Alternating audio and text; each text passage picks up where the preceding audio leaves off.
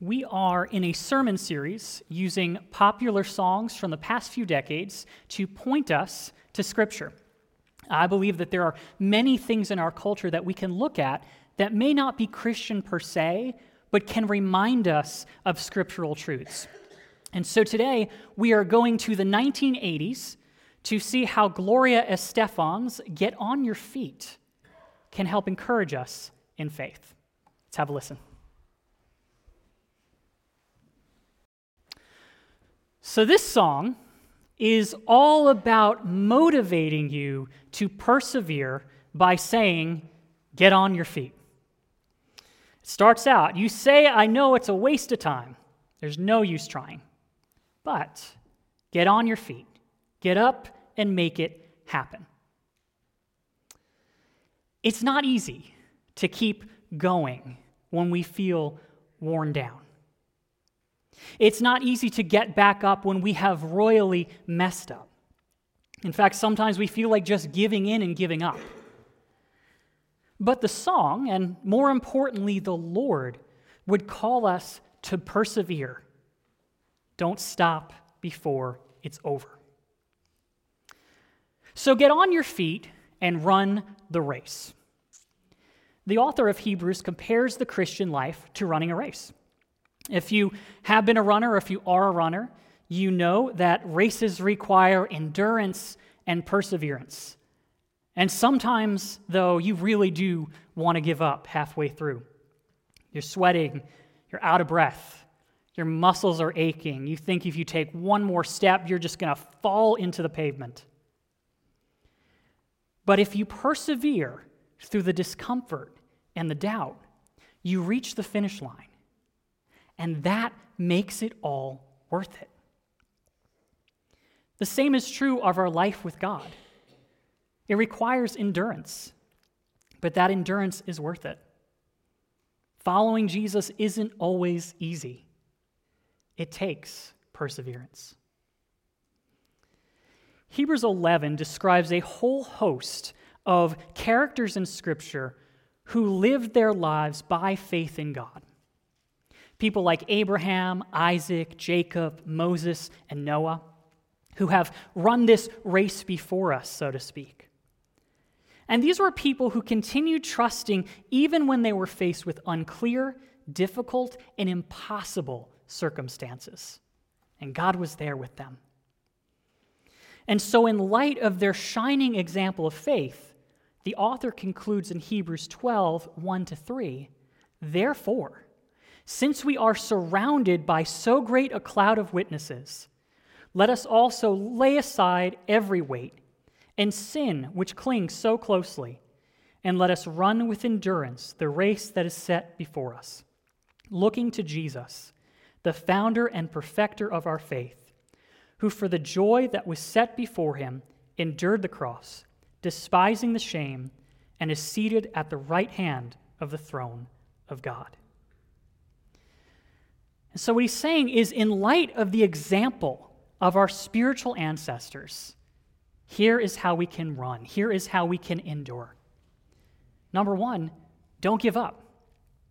Like a runner, keep pressing on and don't give yourself the option of giving up or of quitting. Don't give up on God's faithfulness. Don't give up on trusting Him and knowing that He is good. Nothing worth doing is easy, and following Jesus is worth doing. Number two, we need to throw off the things that are weighing us down. A runner running in a marathon is not going to be wearing a backpack full of 50 pound weights. That would be a terrible idea. No, if he has that on, he's going to take it off to run. In the same way, we as Christians are called to lay aside every weight and sin. These are things that hold us back from moving forward in faith. For instance, is there something in your life that's distracting you from following Jesus more fully? Is there something that has taken his place in your life? Is there an attitude you're having? Maybe an attitude of entitlement or selfishness that's distracting you and hindering your walk with God. Or is there a sin that God is saying you need to turn away from? These are things that we're called to lay aside for the joy of following Jesus. Number three, look to Jesus. He is our Savior, He is the source of our faith, and He's our example as well. He has walked this road before us, and He has endured the difficult things. He endured the torture of the cross by looking to what lay beyond it, to being at God's side, that joy. And we can do the same as we look beyond the hardships of our day toward the joy of knowing, following, and being with Jesus, both now and forever. Fix your eyes on Jesus because he is never going to leave you. So get on your feet and run the race. Persevere in following Jesus. Now, there's an important area where we need to persevere, and that's when we're caught in despair, when we're struggling with really tough things. I want to read to you from Psalms 42 and 43, um, which really talks about someone who's dealing with a lot of despair and discomfort. Says this As a deer pants for flowing streams, so pants my soul for you, O God. My soul thirsts for God, for the living God. When shall I come and appear before God? My tears have been my food day and night, while they say to me all the day long, Where is your God? These things I remember as I pour out my soul, how I would go with the throng and lead them in procession to the house of God, with glad shouts and songs of praise a multitude keeping festival. Why are you cast down, O my soul? And why are you in turmoil within me? Hope in God, for I shall again praise him, my salvation and my God. My soul is cast down within me. Therefore, I remember you from the land of Jordan and of Hermon, from Mount Mizar. Deep calls to deep at the roar of your waterfalls. All your breakers and your waves have gone over me. By day, the Lord commands his steadfast love, and at night, his song is with me, a prayer to the God of my life. I say to God, my rock, why have you forgotten me? Why do I go mourning because of the oppression of the enemy? As with a deadly wound in my bones, my adversaries taunt me, while they say to me all the day long, Where is your God? Why are you cast down, O my soul? And why are you in turmoil within me? Hope in God, for I shall again praise him, my salvation and my God. Vindicate me, O God, and defend my cause against an ungodly people. From the deceitful and unjust man, deliver me. For you are the God in whom I take refuge. Why have you rejected me? Why do I go about mourning because of the oppression of the enemy? Send out your light and your truth. Let them lead me. Let them bring me to your holy hill and to your dwelling. Then I will go to the altar of God, to God my exceeding joy, and I will praise you with the lyre, O God, my God. Why are you cast down, O my soul, and why are you in turmoil within me? Hope in God, for I shall again praise him, my salvation and my God. It's intense. The psalmist, he, he knows God, he loves God, he longs for him like longing for water in a desert, but he feels forgotten by God. Now, he knows God is great and powerful and full of love and faithfulness, but he is going through something really awful. So much so that the thing he's eating is not really food, but his tears. He's lamenting, he's crying. His enemies are taunting him, saying, Where is your God? And it's like he's in a war and the bad guys are winning. Can you relate? Maybe you're dealing with the loss of stability in your life. Maybe you're dealing with a vindictive coworker or a bully. Maybe you're fighting your own voice, telling you that you're worthless, which is a lie, by the way. Or maybe you're just exhausted from the constant pressure of school and grades and finals. In the midst of despair, get on your feet and run to Jesus. Like the song talks about, we've all been through some nasty weather. But even when we're in a storm of our life, we need to get up and take some action. Now, I'm not talking about putting on a fake smile and pretending everything is great when, I'm, when it's not. I'm talking about getting up and running full speed to the Lord, our hope. Because even while feeling forgotten by God, the psalmist does not run from God, but toward him. He's real, he is honest, he lays it all out there before the Lord, and he's honest with him about his seeming absence. He doesn't deny the reality of his pain, but he laments it fully and completely. He asks the Lord to intervene. And he remembers God's character that he is full of loyal love and he is salvation and hope, that he is his joy, and that these things are true regardless of his circumstances. He trusts the Lord because he knows the Lord. And so he perseveres by going to God, not running from him. He survives by trusting who God is, knowing that he will yet again praise him. And in our despair, we can do the same, knowing that God does not abandon us. We can cry out to him with our tears and be honest with him in our pain and our questions.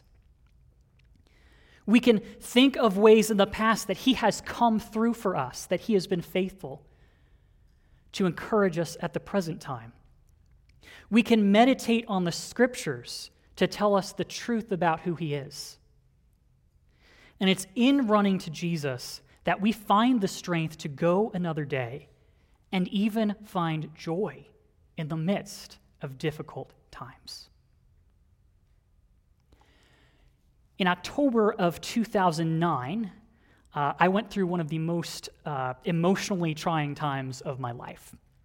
I was in my senior year of college, and I was incredibly depressed.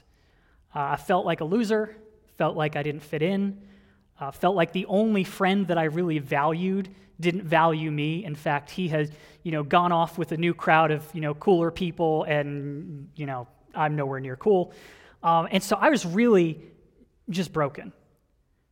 And amidst a whole lot of other things, my self worth was basically non existent.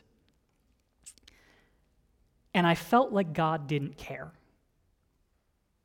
And so I told him that. And I cried out to him in pain.